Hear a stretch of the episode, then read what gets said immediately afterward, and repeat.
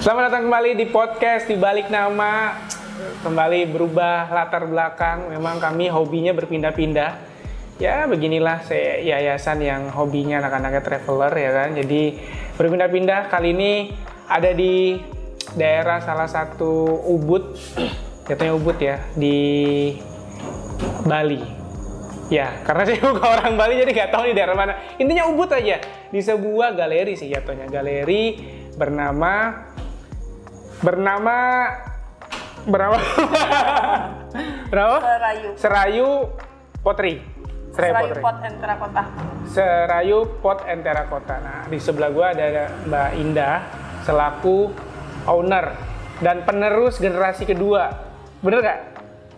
Ya harusnya. Iya, harusnya dia menjawab dengan tidak yakin. Tapi buat teman-teman yang nggak tahu, memang eh, kami eh, beberapa nih di belakang layar bukan cuma gue sendirian, di belakang layar juga ada beberapa teman-teman dari Pita Kuning yang dari Jakarta lagi jalan-jalan, waduh bukan jalan-jalan, lagi visitasi APK di Bali. Nanti kalau di jalan-jalan ditulis sama netizen. Lagi visitasi anak Pita Kuning, seperti yang teman-teman tahu bahwa Pita Kuning sedang mendampingi uh, beberapa orang APK anak pita kuning di salah satunya di Bali. Saat ini kami punya empat anak pita kuning dan insya Allah akan terus berlan- uh, akan terus bertambah dan sembari visitasi APK bertemu dengan mitra-mitra dan kemarin sempat dijadwalkan untuk ketemu sama teman-teman dari Serayu. Ketemulah sama Mbak Indah yang ternyata kisahnya menarik, makanya kita angkat di podcast di balik nama. Baik. terlihat tegang sekali. Padahal eh, alumni sarjana ilmu komunikasi, Iya. iya kan? Iya, harusnya Ilmu kayak gini mah ilmu komunikasi. Saya kan orang di balik layar, jadi tidak terbiasa ada di depan oh kamera. gitu, iya iya iya iya. Jadi Mbak Indah apa kabar? Sehat. Sehat ya. Asukara sehat. Enak ya logatnya logat-logat Bali. ya, enak banget. Asli banget Bali, legit sekali gitu. Bisa. Sehat ya, Mak. Ini Sehat. udah selesai kelas. Sudah selesai berkegiatan hari ini. Oke, total ada empat kelas berarti ya? Total satu hari ya. Satu hari termasuk tadi ya kami sesi. para amatiran ini. Nggak khawatir kok. Nih tuh ya kami habis bikin pot juga. Jadi bukan cuma take podcast tapi bikin pot juga. Ternyata emang Nyobain. sesulit itu ya. Gampang sebenarnya. Gampang kan buat Anda yang sudah profesional. Bukan profesional, tapi memang di bidangnya. Jadi buat buat elu yang selalu komentar harga keramik di salah satu store ternama di Jakarta, kenapa mahal banget? Bikinnya sesusah itu, Bro. Beneran, bikinnya sesusah itu. Karena tadi ngeliatnya ngasih contoh nggak nyampe 15 menit selesai, tapi bikin satu pot itu ternyata 30 menit lebih. itu pun juga dengan bentuk yang tidak sempurna. Kan di sana nilai seninya. Oh iya. Ya Kan bagi orang seni itu kan ketidaksempurnaan itu adalah kesempurnaan. Iya benar. Ah itu benar. Oke, Mbak Ina. Ah, buat teman-teman yang nggak tahu, mungkin serayu itu apa sih? Em, Serayu itu sebenarnya sebuah eh, dulunya itu adalah sebuah galeri, galeri lukisan. Galeri lukisan. Namanya bukan Serayu tapi waktu itu itu namanya Cameng Gallery. Camang. Cameng. Cameng. Gallery itu nama kebetulan itu adalah nama bapak. Eh, memang beliau sebelumnya adalah seorang pelukis. Oke. Jadi itu adalah galeri galeri lukisan. Kemudian karena sekarang berubah jadi em, studio workshop, eh, lebih ke pertanahan, pottery, earthenware dan stoneware. Akhirnya diberi nama Serayu. Serayu itu diambil dari salah satu nama em, sungai di India itu kayaknya temennya Sungai Gangga. Serayu, Seraya. Jadi yang artinya mengalir. Mengalir. Dari galeri lukisan hingga pada akhirnya workshop potri. Ya, Ini kisahnya panjang. Panjang banget, nih latar belakangnya sangat menarik. Oke, dari galeri lukisan ke workshop potri. Ini kisahnya panjang banget. Kemarin sempat ngobrol-ngobrol sedikit, terus kayak oh gitu gitu. Tapi biar teman-teman tahu gitu kan. Jadi ini sebuah ini aja, sebuah apa mungkin eh, trivial. Jadi pertama kali kami datang ke Serayu, ini ini jalan apa sih namanya? eh, Jalan Gunung Sari. Gunung Sari, Ubud tapi benar kan? Ya, benar. Jalan Sari, Ubud. Jadi benar-benar kalau teman-teman ke Ubud itu kan ada apa namanya tugu yang eh, Patungnya apa? patung Arjuna. Dan Patung itu Arjuna. patung Dewa Indra sih, cuman karena dia bawa panah orang-orang nyebutnya patung Arjuna. Ah ya, pokoknya ada patung lah, satu-satunya tugu patung ya. Kalau dari arah Denpasar itu ke Ubud belok kiri, ke sentral Ubud belok kiri agak turun, ini belok kanan ya? Iya. Ya, jalan Benar. kecil. Nah, terus dari situ pas di situ ada banyak pot-pot-pot gitu kan. Nah, di situlah Serayu. Pertama kali kami datang ke sana, parkirlah di sebelah Serayu di sana. Ada bapak-bapak sama ibu-ibu. Ya, aku mau ceritanya jadi malu. Oh, ini aku nggak tahu. aku nggak tahu memang. Ada bapak bapak sama ibu-ibu. Pas kami datang, dipelototin kan, dipelototin kami, dipelototin. Dalam hati, ini siapa sih? Karena kan urakan ya, urakan dong. Dipelototin kami. Maaf nih Mbak, kami kira mungkin apa namanya ya tukang bersih bersih lah atau apa gitu karena sedang menyapu memang dipelototin ya udahlah kami jalan saja terus karena memang Serayu agak naik ke atas. Singkat cerita, ternyata itu adalah kedua orang tuanya Mbak Indah yang ternyata memang seniman. Emang seniman tuh suka tampil nyentrik gitu ya? Iya. Aku jadi merasa Kayaknya emang bersalah. ciri, ciri khasnya dari Aku jadi merasa bersalah gitu ya. Ternyata kenapa kamu dipelototin? Karena banyak sekali turis-turis lokal yang suka foto di bawah dan memecahkan beberapa beberapa pot dan tidak bertanggung jawab. Makanya di bawah itu kalau ada ada tulisan Ya, itu ya, ada sign-nya. ada sign-nya foto donasi gitu kan. Itu memang sering terjadi ya seperti itu ya, Maya. lumayan sering terjadi sih kalau yang foto-foto tasnya tiba-tiba nyenggol terus mecahin terus kabur yang nyampah itu lumayan aku tidak bisa mengatakan bahwa itu semuanya seperti itu tapi Hmm. lumayan banyak sih yang kayak gitu Lumayan banyak. lumayan banyak Hmm. Makanya kalau teman-teman datang ke Serayu tuh pasti ada bapak di bawah ya. ya Kemarin kami pulang ada bapak pun di bawah. Tadi datang ada bapak pun di bawah. Kayaknya memang dia tuh menunggu seperti memang seniman seperti anaknya sendiri kali ya dirawat itu dijaga untuk dari orang-orang tidak bertanggung jawab seperti anda gitu ya teman-teman ya tolong tapi kembali lagi dulu bapak adalah seorang pelukis, pelukis oke coba ceritakan secara detail hingga pada akhirnya sampai ke workshop potri ini Oke. lucu sekali. Eh, dulu itu bapak sebelum bom Bali sih aku waktu itu kalau nggak salah masih SD itu bapak masih jadi seorang pelukis Eh, kemudian bom Bali yang terakhir itu benar-benar mengubah eh, apa ya mengubah kehidupan di di keluargaku jadi waktu itu yang biasanya bapak bisa jualan lukisan dalam satu minggu misalnya bapak bisa jualan lukisan sampai 5 sampai 10 ini benar-benar dalam setelah bom Bali itu benar-benar dalam setahun itu nggak bisa nggak ada yang terjual sama sekali. Itu 2002 ya itu ya Iya, kalau nggak salah 2002. Waktu itu nggak ada yang terjual sama sekali, yang itu di mana mempengaruhi eh, kehidupanku dan saudara-saudaraku kayak su- susah makan, apalagi waktu itu aku masih sekolah kayak gitu. Cuman mungkin karena tanggung, tanggung jawabnya bapak sebagai kepala rumah tangga dan dia juga seorang seniman, emang dia muter otaknya eh, apa ya bis- bisa aku bilang agak berbeda gitu loh. Jadi eh, waktu itu karena memang sudah tidak lagi bisa meneruskan di perlukisan di dunia dunia dunia Lukis kanvas ya? eh, eh. Dulu bapak lukis kanvas. Kemudian bapak waktu itu membeli eh, ada beberapa kendi bisa aku kendi, eh, ya kendi yang biasa kita gunakan di upacara agama. Itu bapak membeli di daerah di satu daerah di masih di daerah Bali. Itu bapak membeli sekitar 3 sampai 5 5 biji. Itu dibawa pulang. Nah, dibawa pulang kemudian mungkin karena bapak kangen ngelukis, kendinya itu yang diwarnai kemudian. Nah, ketika diwar- diwarnai kemudian itu semua dia pajang di depan rumah. Karena waktu itu kan kendi itu diperuntukkan untuk upacara agama. Karena bapak juga berpikiran logikanya adalah untuk upacara agama nggak bakalan mungkin ada yang nyolong kayak gitu. Makanya berani dipajang di depan rumah. Ya udah akhirnya dipajang di depan rumah kalau itu ibaratkan apa ya aku bilang sama kayak orang yang gitaris deh kalau gitaris punya satu gitar aku pengen punya gitar yang lainnya bapak juga kayak gitu ketika dia udah melukis lima kendi ini kayaknya aku per- perlu lagi deh ini bapak beli lagi beli lagi kayak gitu cuman memang ada beberapa yang di jual belikan kayak gitu. Hmm. Dan laku. Laku karena itu untuk upacara agama. upacara agama. Ya, Dan jadi buat teman-teman yang nggak tahu memang itu di Hindu ada ya. Ada, ada. Jadi itu memang waktu itu memang eh, kalau di daerah sini, di daerah Ubud memang sedikit yang jual. Oke. Jadi ya bisa dibilang eh, kalau misalnya mau nyelip kendi, kamu bisa ke tempatku kayak Hmm. gitu jadinya. Habis itu eh, lama kelamaan pot-potnya ini jadi banyak yang Hmm. dibeli sama bapak karena dia emang kalau pelukis kan pasti perlu kanvas dan segala macam pot juga banyak dibeli sama bapak. Kemudian dilukis kemudian masih masih ada beberapa yang dijual belikan dilukis dilukis.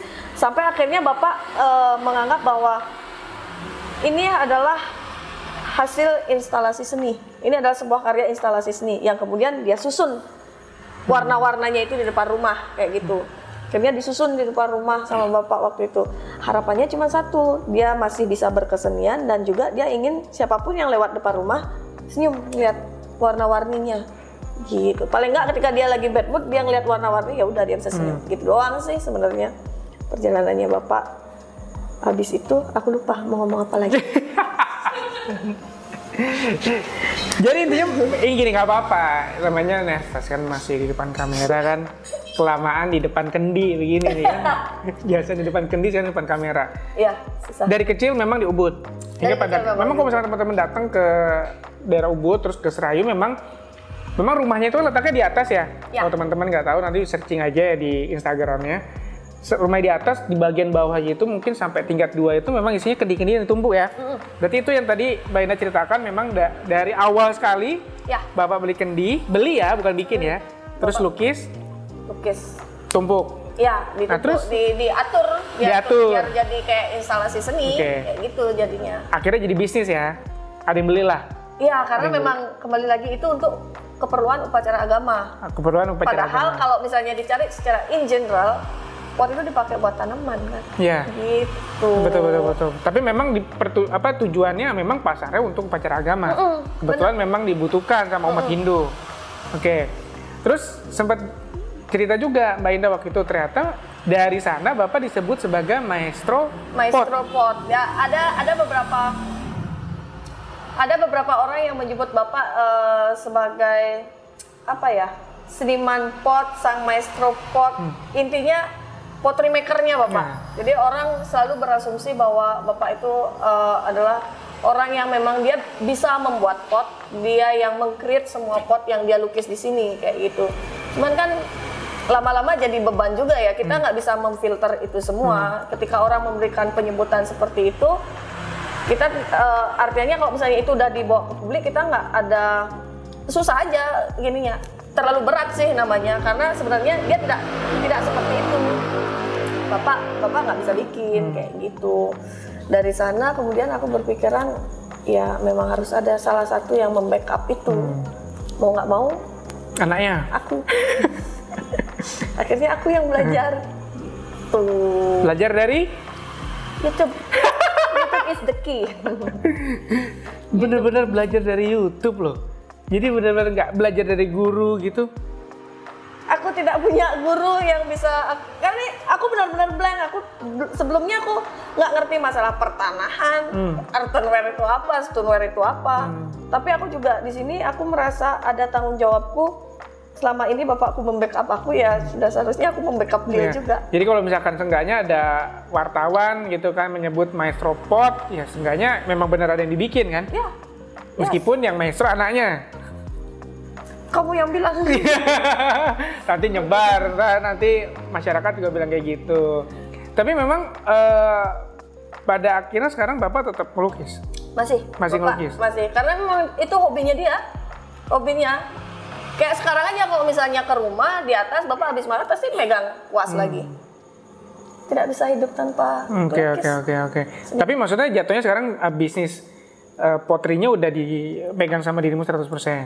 Iya karena sebelum aku pegang tidak ada bisnis pottery adanya jual beli pot aja Asik. itu cuma diperjualbelikan di Iya, bawah iya, untuk iya. keperluan agama. Kalau sekarang kan lebih meluas lagi cakupannya. Eh, Terkadang ada yang eh, ada beberapa produk yang dipakai untuk tanaman, ada beberapa produk yang bisa digunakan sebagai vas bunga, Hmm.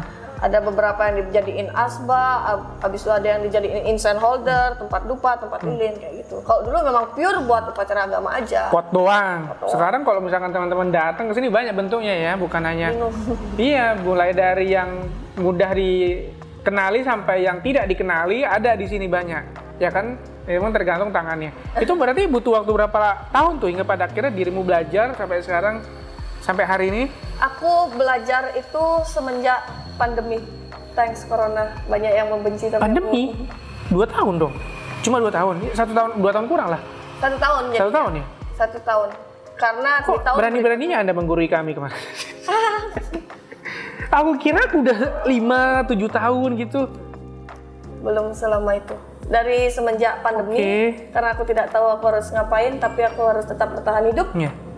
Jadi otak kita dipaksa untuk tetap produktif dan kreatif. Berarti bisnis pottery ini baru. Baru Bisnis pandemi. pottery, eh, maksudku yang di bawah, yang bawah bisnis yang di bawah itu udah dari lama. jual belinya. Jual belinya udah dari lama. lama. Tapi kalau misalkan kelasnya Kelas, habis itu ya ini. Ya, yang pembuatan di- sendiri ya. Itu baru dua tahun yang lalu. Itu baru mulai. Ini benar-benar insan-insan muda yang berhasil memanfaatkan YouTube Harus. ya. Benar-benar belajar dari YouTube hingga pada akhirnya membuka bisnis.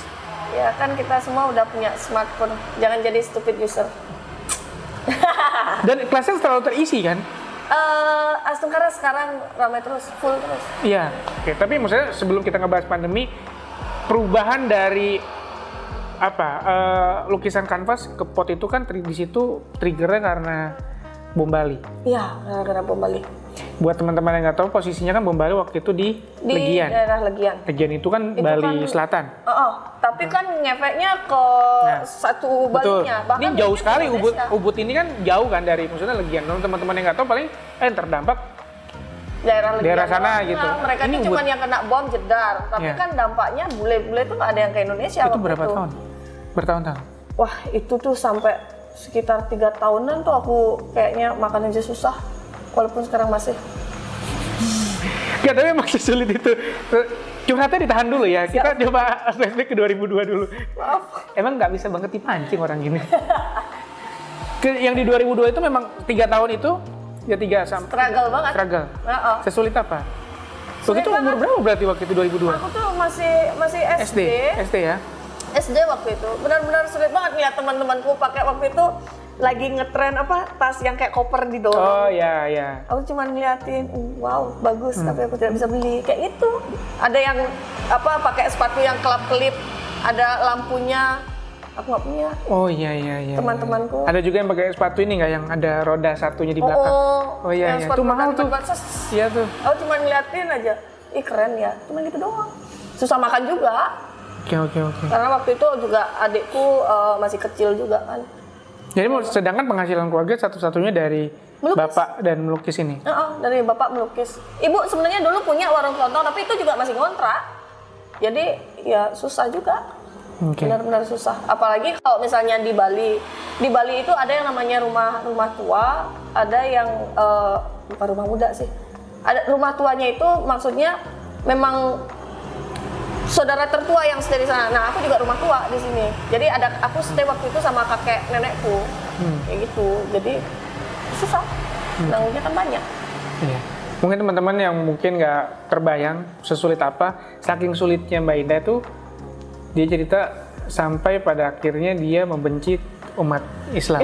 ya, no hard feeling tapi ya. Ya, no hard feeling. Maksudnya ini flashback ke Ya, belakang. wak- waktu itu, Ya. waktu itu karena aku waktu itu masih kecil dan mayoritas eh, teman-temanku semuanya Hindu.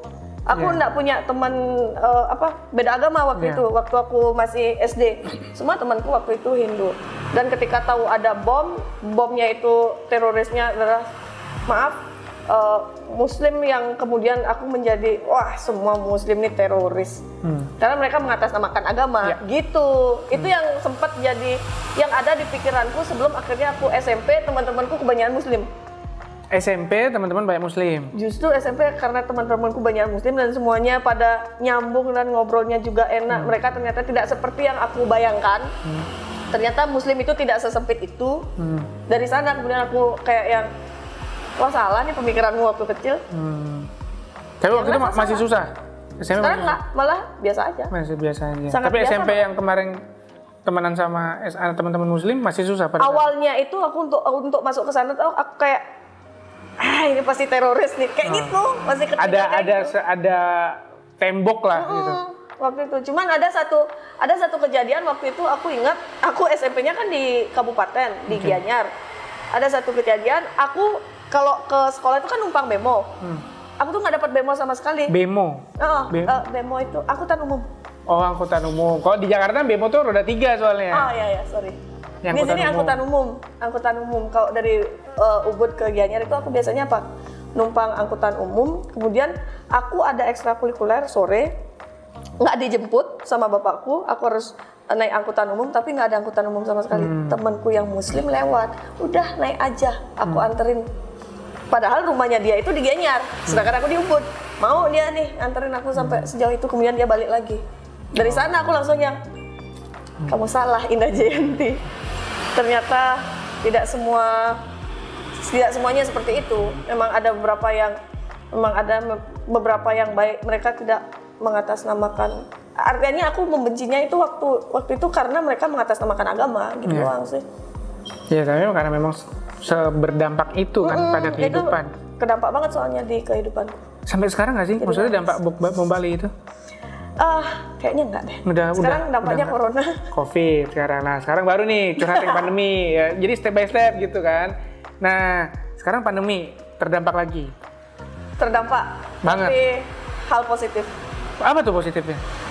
kan aku bisa Ak- membangun eh, saya. akhirnya memaksa otak untuk berputar Iya. untuk apalagi yang bisa dikerjain gitu.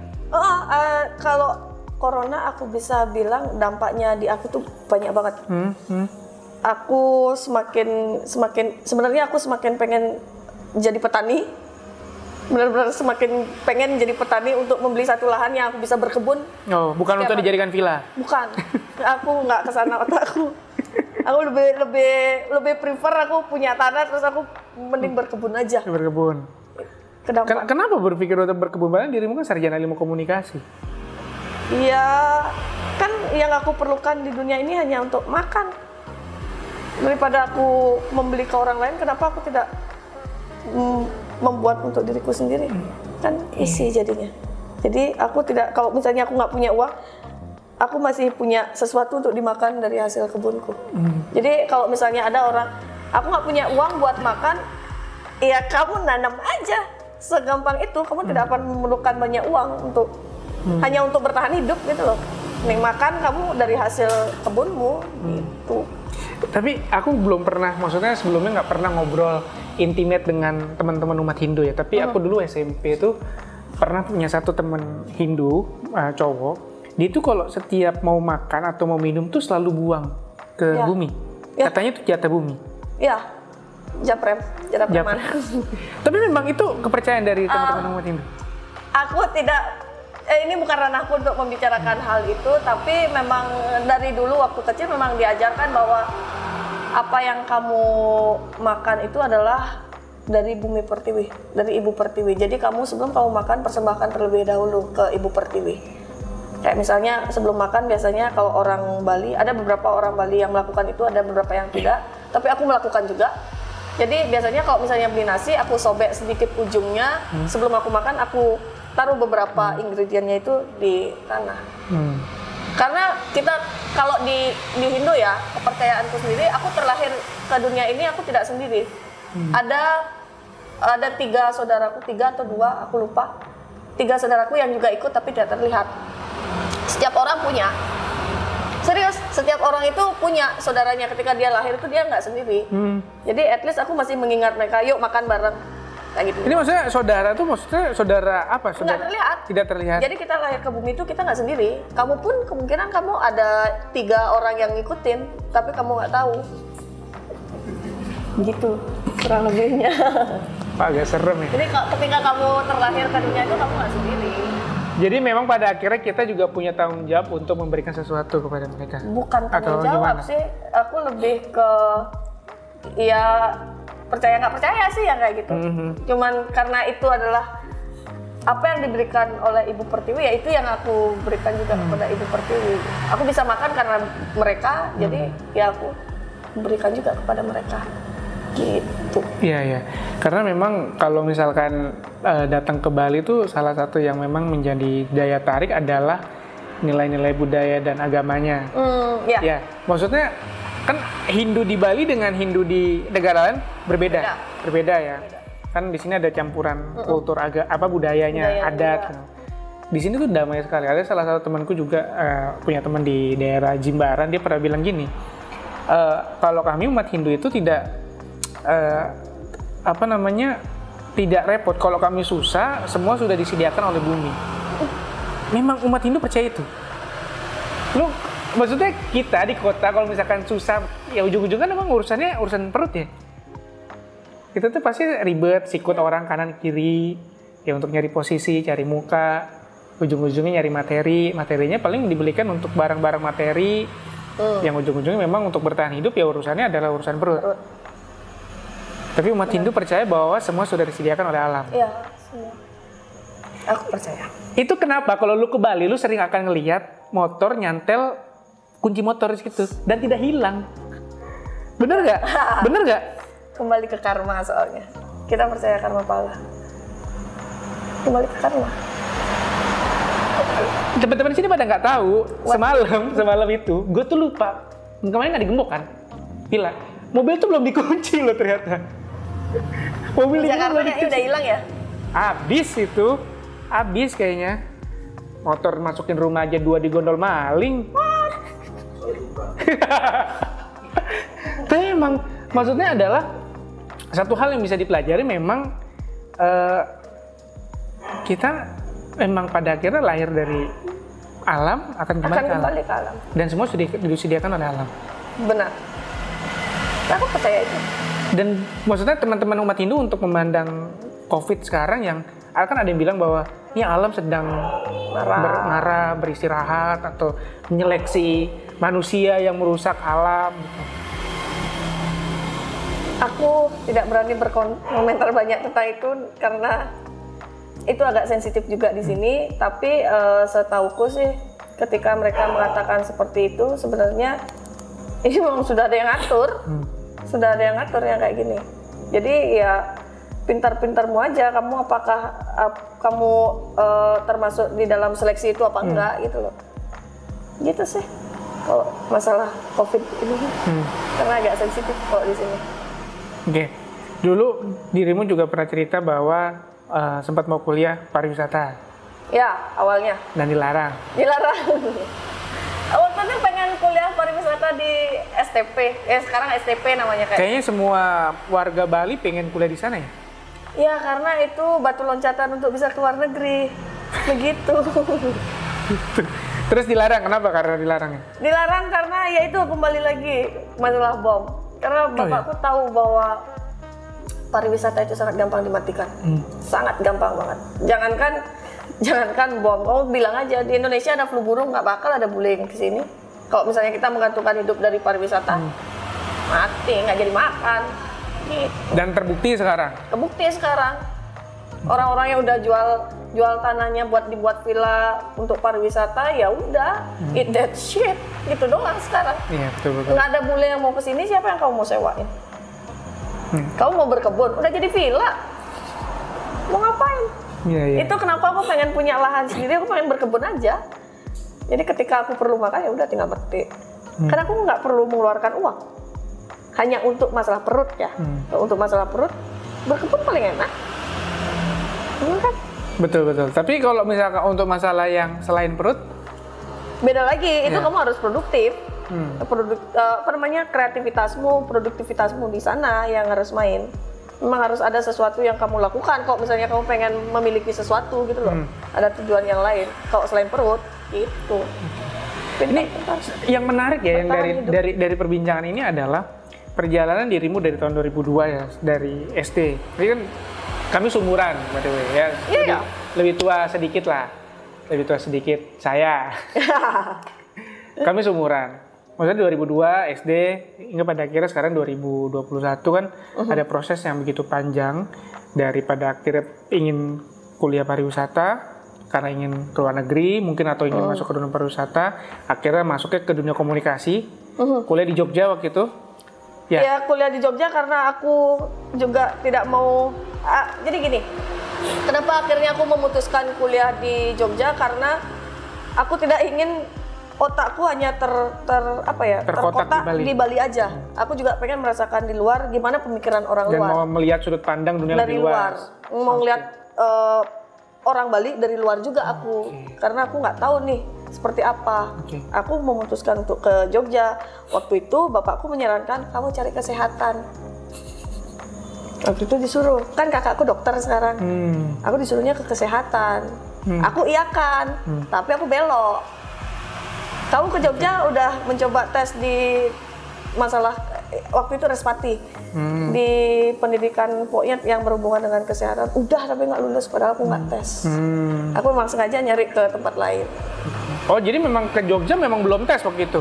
Memang Memang rencananya merantau. tes, Hmm. tes ke Jogja tapi sebelumnya aku udah keterima tuh di Oh, sekolah swasta. oke. Cuman ya aku mau ngurus administrasi dan segala macamnya aku nggak ada alasan yang Hmm. kuat. Sorry pak, dia tidak tahu. Akhirnya bilangnya tes, Akhirnya aku bilang aku Mau harus tes lagi? harus tes. tes lagi. Oh, oh, harus tes Padahal lagi. ngurus administrasi. Udah keterima di kampus swasta, bukan di kesehatan. Aku sengaja tak, tak cari pepet-pepetan. Jadi kalau misalnya aku nggak keterima di sini, aku harus berhenti dulu nih, nunggu setahun baru bisa kuliah lagi. tak oke, pepet-pepetin waktu itu, sampai akhirnya kayak aku bilang, tapi aku udah keterima di gini, kayak gitu. Oh Terus ya udah, gimana? Ya udah. Tapi kok biasanya ini ya biasanya eh, kalau orang tua seniman maunya mengikuti jejak.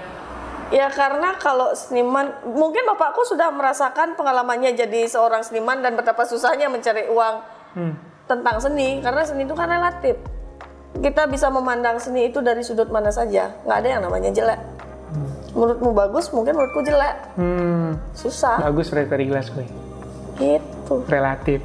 Relatif. Poinnya adalah dirimu masuk ke komunikasi, lulus komunikasi, sempat kerja. Eh, waktu itu sempat kerja di salah satu restoran di Ubud. Hmm. Oh balik, lulus kuliah langsung balik ke Bali.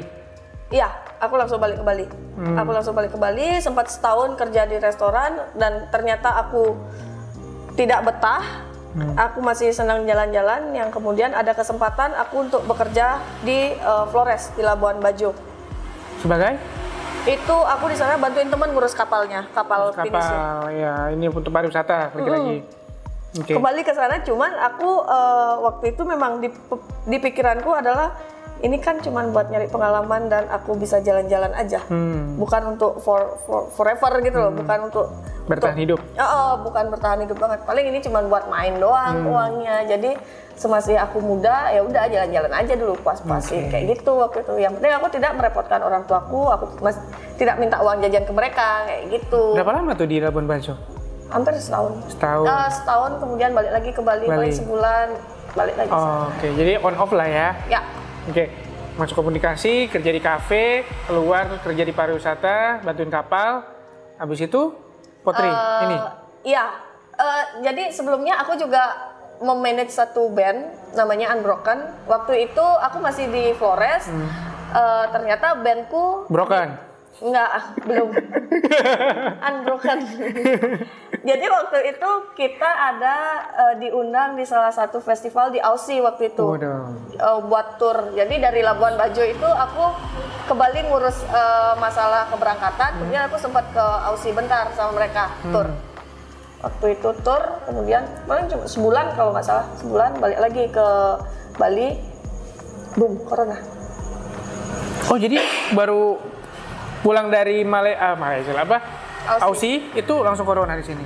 2019 berarti ya? Iya, Tour itu 2019. Oke. corona. Prosesnya panjang loh ya.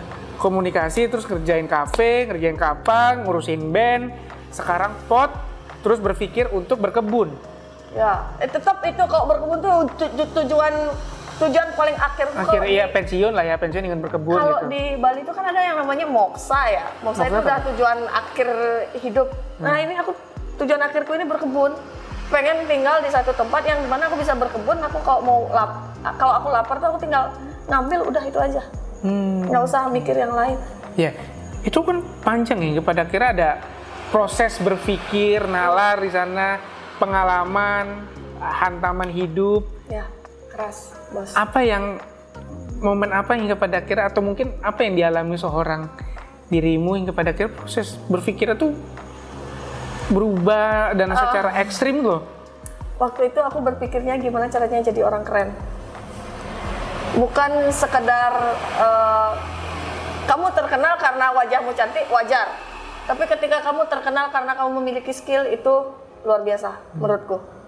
Jadi aku masih terus melihat sebenarnya skillku ini apa Eh, yang berpotensi dari dari aku sendiri itu apa itu yang aku masih cari kayak gitu makanya aku ber- berani mencoba beberapa hal yang mungkin memang tidak ada hubungannya dengan eh, hal-hal yang aku pelajari di kuliah kayak gitu Berarti potret ini bukan termasuk skill. Salah satu saja. mungkin salah satunya Berarti ada kemungkinan untuk ditinggalkan. potri sepertinya tidak Enggak. karena ini sudah jadi dari bapak dan kemudian aku dari aku aku nggak tahu ada yang mau nerusin Ya, apa enggak Ya anak nanti lah ya mungkin. mungkin makanya potri kayaknya nggak akan aku tinggalkan Berarti sebelum meninggalkan potri memang sudah harus ada yang Eh, pegang harus- dulu, iya. baru pindah lagi. Aku ingin ini eh, terus berlanjut, tidak berhenti di aku. Hmm. Kenapa? Kan ini kan cuma iseng aja. Maksudnya ya momen momennya ada ya karena keterpaksaan hidup ya udahlah kita bikin pot belajar juga dari YouTube. Tapi karena ini aku bisa bertahan sampai sekarang gara-gara bom dan kemudian Putri yang menghidupi keluargaku. Itu jadi akarnya. Hmm. Jadi menurutku ya sebenarnya tidak akan aku tinggalkan Putri. Kalau nggak ada Putri mungkin aku masih jadi gelandangan dulu walaupun waktu itu bapakku yang memulai gitu. Oke. Banyak orang di luar sana yang memang pada akhirnya ketika pandemi berpikir untuk bagaimana bisa bertahan dan akhirnya mendapat potensi-potensi baru. Tapi ketika memang sekarang keadaan pandemi di Indonesia sudah mulai landai, terus juga mulai ekonomi sudah menggeliat, mereka meninggalkan itu terus kembali lagi ke Kehidupan kehidupan yang lainnya gitu. Tapi seorang Indah ini adalah mungkin cara dirimu berterima kasih kali. Iya, bisa dibilang gitu. Karena selain itu juga aku udah mulai menemukan ritmenya nih sekarang sebenarnya eh, apa sih yang bisa aku lakukan, yang mana seharusnya yang eh, pekerjaannya aku pegang, yang mana sebenarnya pekerjaan yang eh, bisa aku jadikan sampingan kayak gitu jadinya. Oke. Ya. Satu hal yang teman-teman di luar sana nggak tahu soal filosofi membuat pot apa? Apa ya? Nggak punya filosofi. Nggak, nggak harus filosofi deh, apa pun. Apa yang teman-teman nggak tahu soal membuat apa kerajinan dari, dari tanah liat deh, bukan harus pot. Ah. Kal- apa ya? Aku jadi bingung sendiri buat jawabnya. Karena em,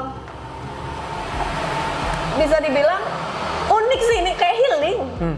Tapi beneran loh itu beneran. Gue gue buktiin bahwa itu memang kayak healing. Kayak healing. Itu ketika tangan kanan, tangan kiri masuk slep, tangan kanan slep, terus kaki ngegas gitu ya.